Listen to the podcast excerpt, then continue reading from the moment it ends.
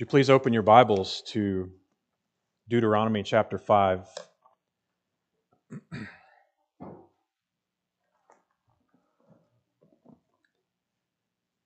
You remember in the prelude to the Ten Commandments, I'm the Lord your God who brought you out of the land of Egypt, out of house, out of, the house of slavery. We said that there are three reasons in the prelude that show us that we should obey God and his commandments. First, he says, I am the Lord. I am Yahweh. He is the sovereign king over all his creation. For that reason alone, we should obey. Secondly, he says, I'm the Lord your God.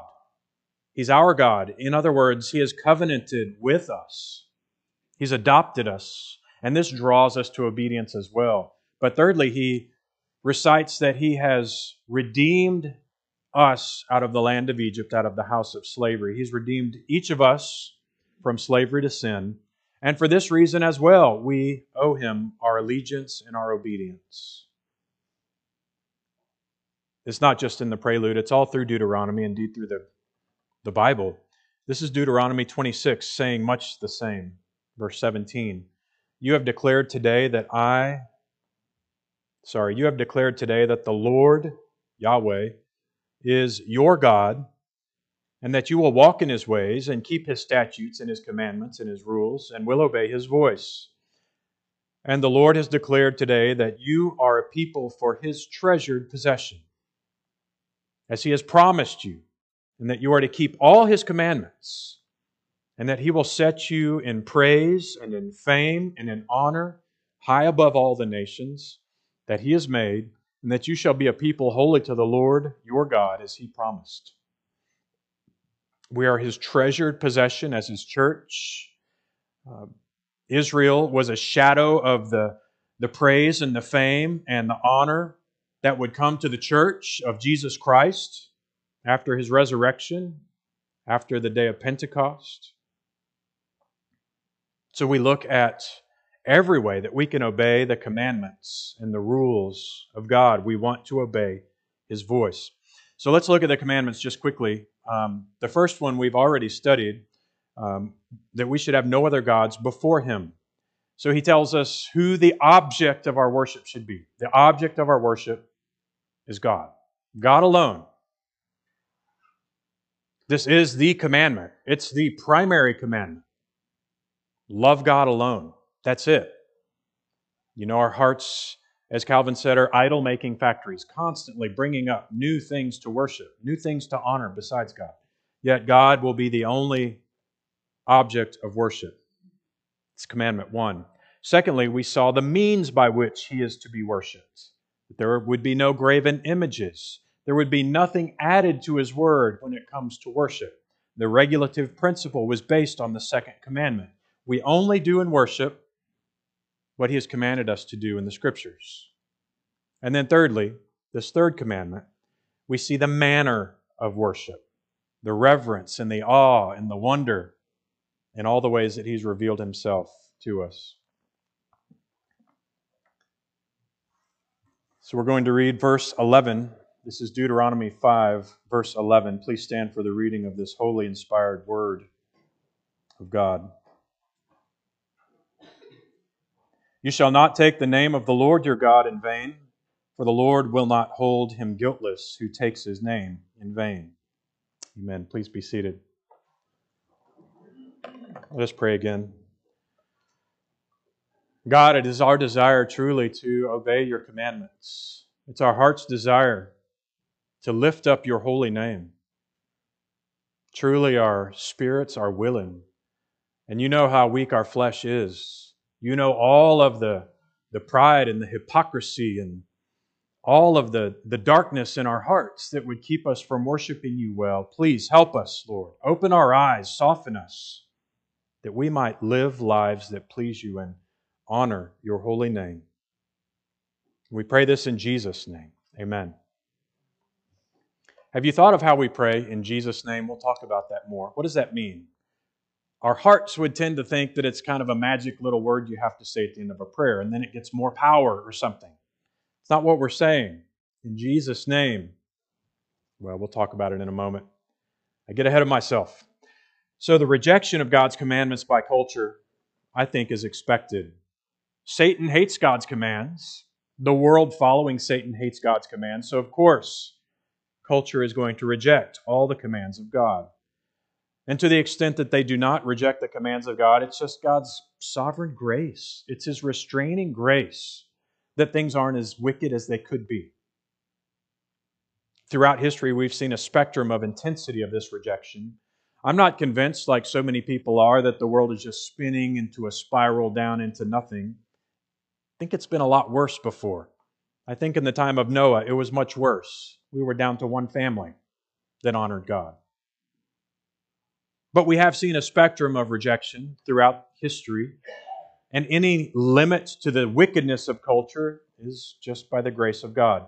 But I think you would have to be stupid not to think that in America, over the past 20 years, something has changed, and it's been for the worse. Maybe 30 years. This deterioration in moral purity as a culture.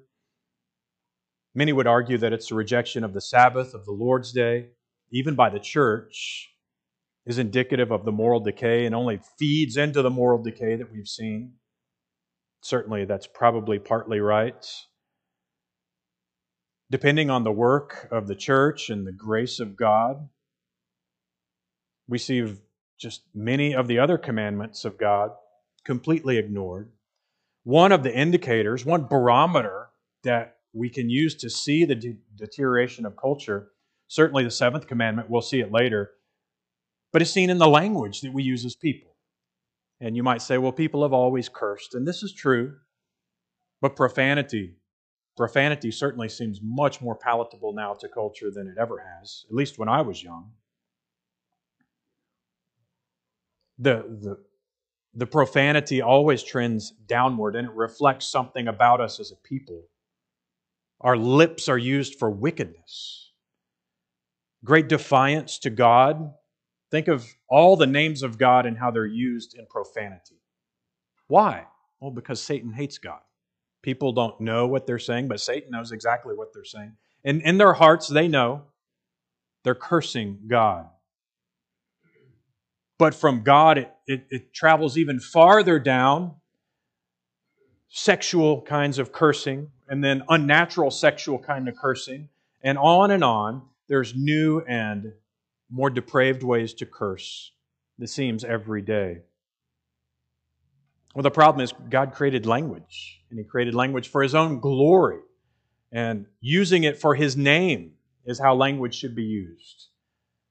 And for this reason, all swearing and all improper language is religious in the sense that we're breaking the commandment. But this commandment is more than just about words, it's more than just the words that come out of our mouth, although it includes that. We're going to look at that in this third commandment. I'm going to explain the text um, the best I can. Then we're going to talk about the doctrine of the text, and then we're going to strive to apply this text. My God, help us. Okay, so the big picture of this particular commandment is honoring God, honoring the name of God. So let's look at verse 11. Look at verse 11 with me. You shall not take the name of the Lord your God in vain. The word you is a singular second person you. So it's personal. It would be as if I'm looking at you and saying you personally. So certainly God is speaking to the entire nation of Israel, but he's also speaking to individuals. He's speaking to every one of his people. This is a personal commandment. You shall not. You know, many of the commandments are in a negative form. Why is that? Is it because God only thinks negatively? No, it's because the world is filled with all kinds of evil. And He's calling us to separate ourselves from that. There's a sharp contrast that should exist between the covenant community of God, that's us, and the evil of the world. The fallen race of men who follow the prince of the power of the air, that's Satan. We do not act like they do. God is holy and we are to be holy. We don't live according to the pattern of this world. We are to be different. We're to think differently, we're to speak differently, and we're to act differently. So the negative commands remind us that we have a sin nature and that the world is also pressing in against us. There's a war within our souls, and there's also a war coming at us. And we'll be tempted to break the commandments in thought, in word, and in deed often. We're commanded to restrain our sinful desires. That's it. By the power of the Holy Spirit, we're to restrain these desires, to break the commandments. Well, I don't swear. I guess I'm good on the third commandment. No. We're going to talk about that. It's more than the words out of your mouth, it's the thoughts and attitudes of your heart that God is desiring. So you shall not take, shall not take the name of the Lord your God in vain. This word take is a common word in the Hebrew. It means to carry, to lift, or sustain. To take the name of Yahweh is to carry it, to bear it. In other words, you don't bear the name of Yahweh, you don't bear the name of God in vain. Now, the name, the name of Yahweh, the name of God, as we've said, this is a, a loaded phrase. The name of something in the ancient Near East was more than just the proper name. My name is Richard. Like, that's the very minimal part of what it means to have a name or to bear the name. In the ancient Near East, it implied everything about the person. To take someone's name, to bear someone's name, is more than just saying the name. It includes the entire character of the person, the entire mission of the person, everything about their work, their honor, their purpose. Anything related to the true God, His being and His nature, His will, His works, His worship. anything related to the service that we render him or the doctrine concerning him. That's how William Plumer described his name. You see, that's, that's all of our worship. That's everything that he's revealed himself to us with, including his word. So it seems that understanding what is meant by the name of Yahweh, the name of the Lord, like this is the key to obeying this commandment. If you don't understand what it means, then you can't obey it. So, what is the name of the Lord? Well, we're going to talk about that. I was shocked how little I understood the implications of this concept. Where it's just this, this religious language ease. We talk about the name of Jesus, the name of God, but we don't really know what we're saying. We're not grasping what it means. So, we're going to talk about that as well. Well, what is the name of the Lord, the name of Yahweh? The proper name of God is Yahweh. And in most Bibles, it's represented by L O R D in all caps. It's the translator's way of honoring the Masorete scribes who refused to say or write the name Yahweh. And to honor these men, they translate it Lord, L O R D. But there's nothing in the scriptures that prevents us from saying the name of God. I'm fine with the translation Lord. It's okay. But that's not God's name. His name is Yahweh, as best we understand the pronunciation. His name is Yahweh. There are four letters in the Hebrew alphabet. That's God's name, and it's Yahweh. It's not Lord. It's found thousands of times in the Bible. It's found all through the Psalms. David prayed to Yahweh, to the Lord, over and over. This is a personal name of God, and He's revealed it to us. It's a special thing. The fact that we're afraid to say it or don't say it for some reason, some tradition, following some Masorete tradition, I don't get it. He's revealed his name to us. He's given us that name.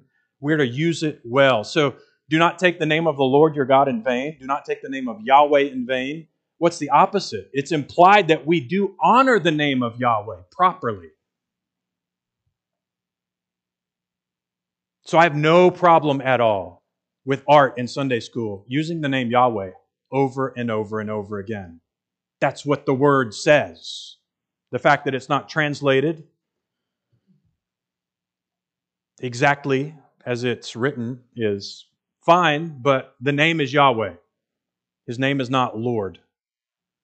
Lord is a title, actually, isn't it? But again, I don't want to get tied up in using the name Yahweh or Lord. That's the point is that we honor his name. I still feel freedom to use Lord or Yahweh as long as I'm honoring each one as the name of God, and you should as well. The point is that it's his personal name given, revealed to us. That's amazing. That's amazing that he would tell us his name. And then he says, I am Yahweh, but he's our God. Do not take the name of Yahweh, your God. Do you see that? It's not Yahweh, this deity that we're not allowed to look at or talk to. He's saying, I'm yours. I'm your God.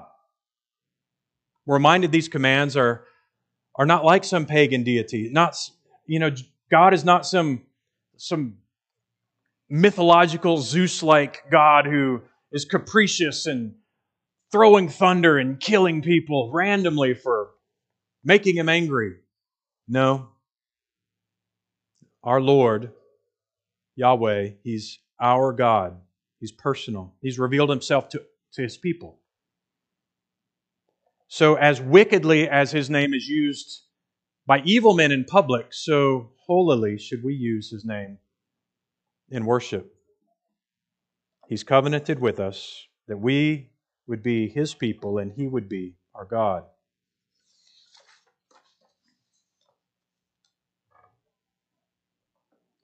And we should not take the name of the Lord, of Yahweh, our God, in vain.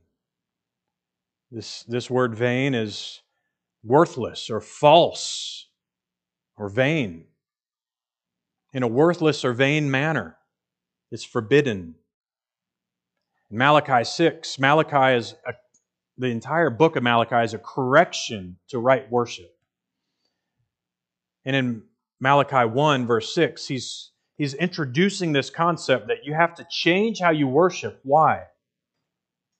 He said, A son honors his father and a servant his master. If then I be a father, this is God talking, where is my honor? And if I be a master, where is my fear? Saith the Lord of hosts, saith Yahweh of hosts to you. O priests that despise my name? And you say, How have we despised your name? And he tells them all the rest of Malachi. How? In worship. You despise my name. So you see, not honoring the name of God is more than just not saying his name in vain. It's despising all the ways, it's using or misusing all of the ways that he's revealed himself to us, including his worship, wrongly. So that's the text. Let's move on to the doctrine behind the text, although we've all we've touched on much of it already. The first two commandments are given by God in the first person. If you'll notice that I am, this first commandment, I am the Lord your God. First person. Have no other gods before me. Second commandment, I am a jealous God. But in the third commandment, he switches to the third person. He doesn't say, You shall not take my name in vain. He wants, he wants us to focus on his name. He says, You shall not take the name of Yahweh, your God, in vain. The entire command is centered on a right use of his name. So he uses his name in the commandment. Again, Plumer says, the scope of this, William Plumer is a 19th century Southern theologian. The scope of this commandment is to secure the holy and reverent use of all that whereby God makes himself known to his people, and so to guard his sacred name against all that is calculated to make it contemptible. So God's name means everything related to his person, his work, and his worship. So to not carry or take that name in vain is to reverence and honor and glorify God in all the ways that He's revealed Himself to us. This means that we worship God with sincerity and with reverence in our hearts, not just when we come here, but in all the ways that we approach Him. This is so convicting to me. Sometimes I'll, I'll be in the morning and drinking my coffee and reading the Bible, and it's just, it is a wonderful time a blessing if you have that, this, this godly discipline in your life. You know how special that time is. But sometimes the, the specialness of it will lull my heart into thinking that it's somehow an easy thing. It's somehow that God is just right here with me and He's got His feet propped up too and He's drinking His coffee with me or something. I'm not, I'm not thinking that, but you know, my, there's no reverence. There's not the reverence that I have holding God's holy word in my hands and the Holy Spirit living in me and lifting my heart up to the throne of God. Oh, how I want to, to honor the Lord. In all of our approaches to God, we should be honoring Him. I remember Dr. Sproul on, I think it was one of His Holiness of God, in a series where someone said to him, or maybe it's just in the book, I can't remember, but someone said to him, Hey, Pastor, would you come over and, and, and just pray a little prayer for us? And he exploded on the guy. He's like, Little prayer? What are you talking about? We're lifting up a prayer to Almighty God. There's no little prayer. He honored God as holy in his heart. It was offensive to him that there's any such thing as a, a little prayer. Just say a little prayer before supper for us. And yet, such all of our hearts do if we are not aware. We need to reverence Him and we, as we worship Him as well. God is a spirit, and we must worship Him in spirit and in truth. When we come to worship God, we're, we're worshiping Him reverently. Yes, it's a joy, and it's great joy to be in fellowship together, to sing God's praise. But we cannot forget that we're coming to the Almighty God to glorify His holy name. Our shorter catechism teaches us that the third commandment requires holy and reverent use of God's names, titles, attributes, ordinances, word, and works. And the third commandment forbids all profaning and abusing of anything whereby God makes himself known to us. That's a fairly comprehensive definition of honoring the name of God. As I said before, I think the key to understanding the commandment is to understand what is meant by the name of Yahweh. If you're going to obey the commandment, you have to understand that, that this is God Himself, His proper name, yes, but all of His revelation to mankind. So, as we go through, I'm going to tie some points of application in the scriptures and explain the name of God to the best I can, to the best of my ability. God is certainly dedicated to honoring His own name. Honoring His own name is the highest glory of God. His own glory and the sanctification of His own name can be the highest and most glorious thing for God because He is the highest and most glorious of anything in the universe. So, how does He apply this to us? Well, we are enabled by His Spirit to keep His commandments. We're enabled by His Spirit to think rights, right thoughts of God. We're enabled by His Spirit to understand the Word of God, to set ourselves apart from the world and to worship Him. You might think, too, well, this is a great Old Testament study. It's actually all over the New Testament as well. It's, it's a principle of Scripture. Have you forgotten that in the Lord's Prayer we pray, Our Father, which art in heaven, hallowed or holy be your name? When Christ taught his apostles to pray, this was the very first petition in the prayer. Jesus is saying, This is the first thing you ask for. You pray for God's holy name to be honored, to be glorified. Again, our catechism says when we pray this, we're praying that God would enable us and others to glorify Him in all the ways He makes Himself known to mankind, and that He would dispose all things to His own glory. Amen. Martyn Lloyd-Jones noticed that before we begin to think of ourselves at all when we pray this prayer, before we begin to think of our own needs, before we even have any prayers for the concerns of others. We start our prayers with a great concern about God, His honor, and His glory. And the Lord's Prayer mirrors the Ten Commandments in many ways. I think, as Pastor Bradley has shown us, this is clearly seen in this first petition Holy be your name. Be glorified in your name. Be glorified in your person. Be glorified in your works. Be glorified in your word, in your worship. Be glorified. Be set apart as holy. Be honored and magnified. Be highly exalted on the earth by all men, especially by your church, by your family, and in my own heart. This is what we say when we pray, Holy be thy name. This should be the, the yearning of our hearts.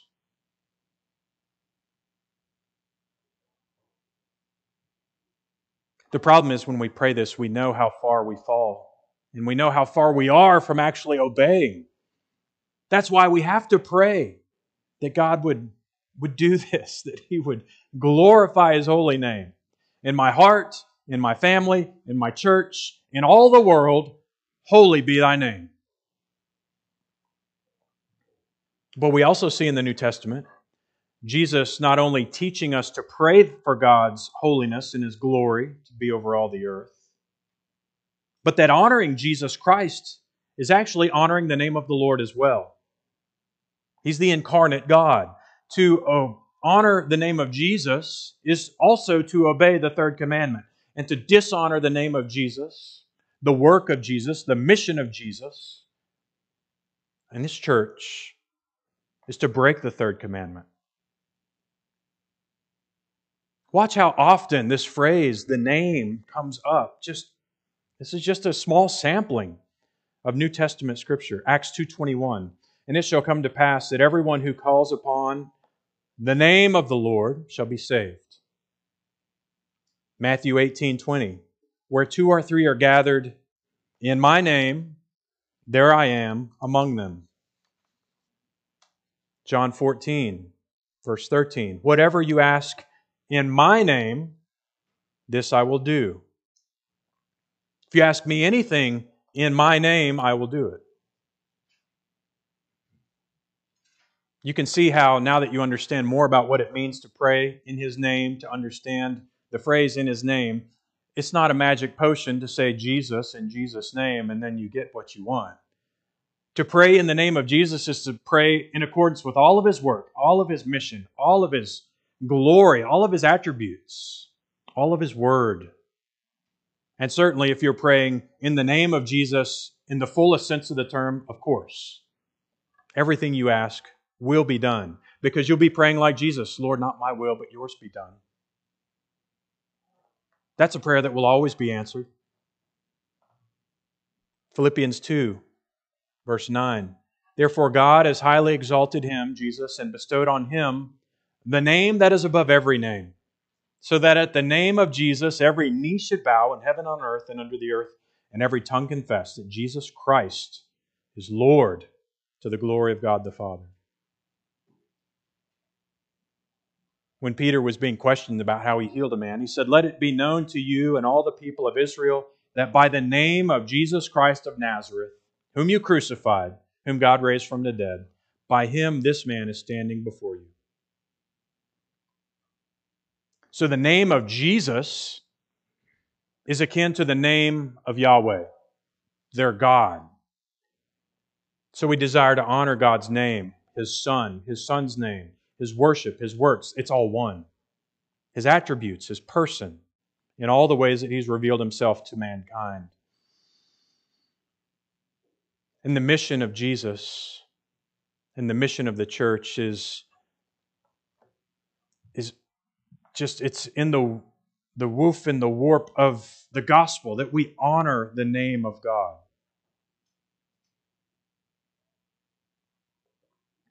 We read John 17. If you would actually open your Bibles to John 17 with me, I'd like to go through some of these scriptures before we're out of time. John 17. It says that he had been manifested or he had been manifesting the name of the Father to the disciples, to the world. Verse 6 I have manifested your name to the people whom you gave me out of the world. If you remember in John chapter 1, we're told that no one has ever seen God, the only God, who is at the Father's side. He has made him known. Jesus has made him known. He has manifested the Father. He has exegeted the Father for us. He showed us the Father. He's manifested the name of God to us by his life, by his words, by his work. He's revealed the Father to us. The Word of God, Jesus. Jesus is the name of God. Look at verse 7. Now they know that everything you have given me is from you. So, also part of the name is that everything Jesus has given is from the Father. Verse 8 I have given them words that you gave me. The words that Jesus gave us, the Word of God itself, is part of the name of God. So, as you read all through chapter 17, there's actually one more part I want to point out to you.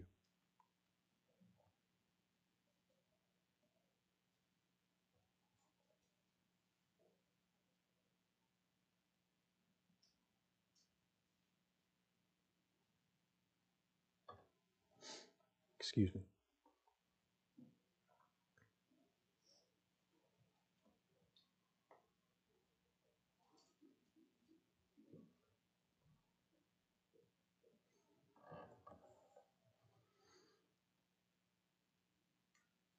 Sorry, I can't find it. I'll find it later.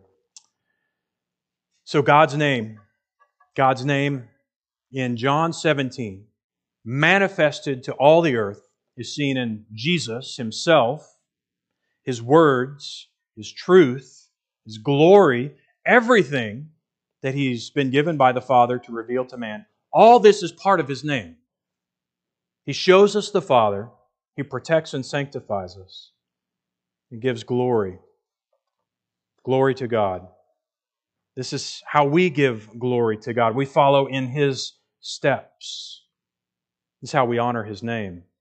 So let's talk quickly about how we apply this doctrine to our lives. The larger catechism, as it always does, is complete, almost complete in its scriptural application of this text. It says the third commandment requires that the name of God, his titles, his attributes, his ordinances, the word, sacraments, prayer, oaths, vows, lots, his works, and whatever else there is, they're saying anything else we missed, whatever else there is whereby he makes himself known, to be holily and reverently used in thought, meditation, word, and writing, by a holy profession, an answerable conversation to the glory of God and to the good of ourselves and others. So, first, we see that we reverence God. If you want to obey this commandment, you come to God with reverence and awe. O Lord our God, how majestic is your name in all the earth. Psalm 8. It's in our thoughts. We reverence God in our thoughts. This is David thinking about God. In our words as well, Psalm 105, we reverence God's name. Psalm 105, Oh, give thanks to the Lord, call upon his name, make known his deeds among the people, sing to him, sing praises to him, tell of all his wondrous works. And indeed, Isaiah 8. But the Lord of hosts, him you shall honor as holy. Let him be your fear, let him be your dread.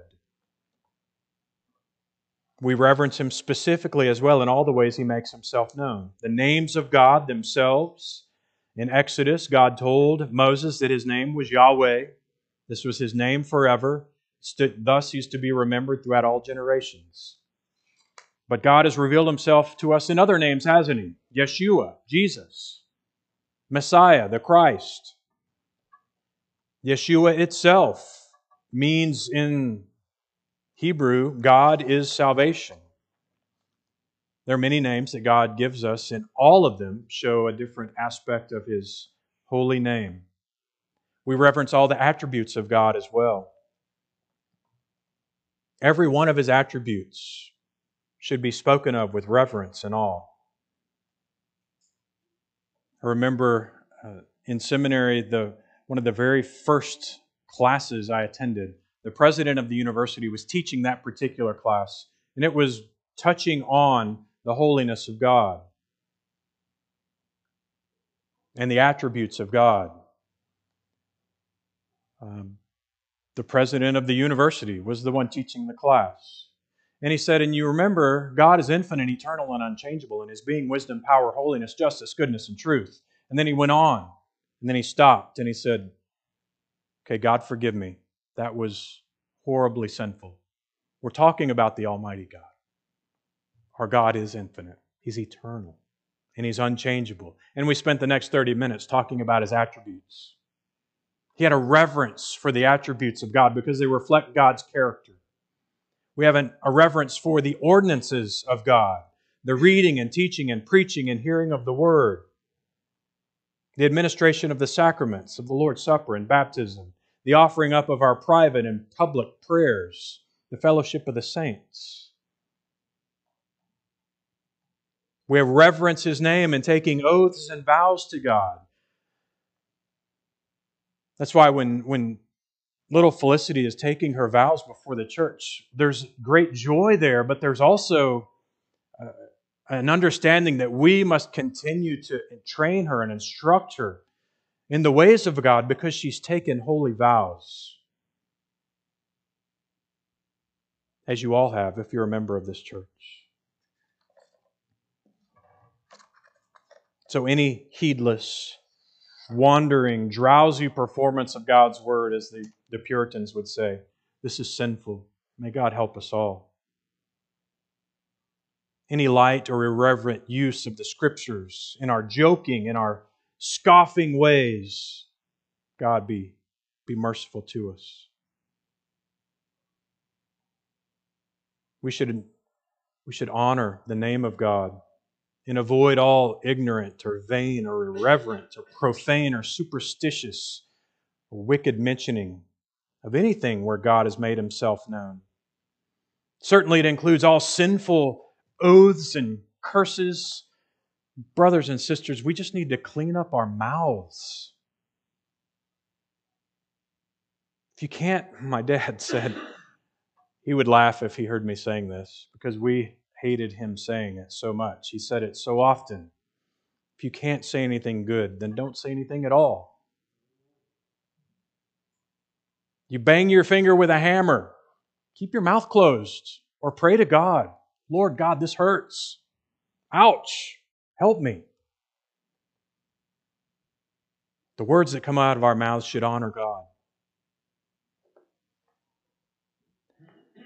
So, when we think of all that God requires, we need, secondly, to remember the great and infinite, wonderful patience of God. He bears with us, sinners like us. He's long suffering with his children. Even if he judged us with the most severe judgments, he would be justified in doing so, and yet he's patient with us. And he greatly delights the fact that we desire to fear and reverence his holy name. So be encouraged if you tremble at his word. Be encouraged if you desire to, to correct what is in your heart that dishonors his name or your practice. Because this is a commandment with a consequence. Yahweh will not hold him guiltless who takes his name in vain. Certainly, we've all broken this commandment, but are you going to continue? Or are you going to repent?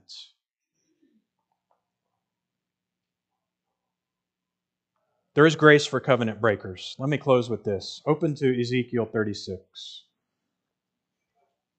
Great grace for covenant breakers, for those who would desire to honor God and yet continue to dishonor Him. He's training us, He's teaching us. Look at verse 22. Therefore, say to the house of Israel, Thus says Yahweh, thus says the Lord Yahweh, It is not for your sake, O house of Israel, that I am about to act, but for the sake of my holy name, which you have profaned among the nations to which you came. I will vindicate the holiness of my great name, which has been profaned among the nations, and which you have profaned among them and the nations will know that I am Yahweh, declares the Lord God, when through uh, you I vindicate my holiness before their eyes. I will take you from the nations and gather you from the countries and bring you into your own land. I will sprinkle clean water on you, and you shall be clean from your uncleanness. From all your idols I will cleanse you, and I will give you a new heart, and a new spirit I will put within you, and I will remove your heart of stone from your flesh and give you a heart of flesh. And I will put my spirit within you and cause you to walk in my statutes and be careful to obey my rules. You shall dwell in the land I gave to your fathers. You shall be my people, and I will be your God. It's for the sake of his holy name that we are even in the family of God, that he's had mercy upon us. It's not because we're just really good at obeying his commands or honoring his name. We are not. But it's for the sake of his holy name that he's brought us into his family and that he's caused us to desire to obey his law. But the name of God is more than just a, a command that is surrounded by negatives. Do not dishonor the name. That's not what I want to leave you with. I want to leave you with this blessing that you're all very familiar with. It's Numbers chapter 6. This is how Moses and Aaron were to put the name of God on the people with this blessing. This is what it means to, to bear the name of God from God's perspective. Thus you shall bless the people of Israel, and you shall say to them, Yahweh bless you and keep you. Yahweh make his face to shine upon you and be gracious to you. Yahweh lift up his countenance upon you and give you peace. So shall they put my name upon the people of Israel, and I will bless them. You see, much more than just watching out what we say or do, having the name of God, carrying the name of God, is a life of blessing. It's a life of honor. It's a life of privilege. It's a life of grace and mercy. Let us pray.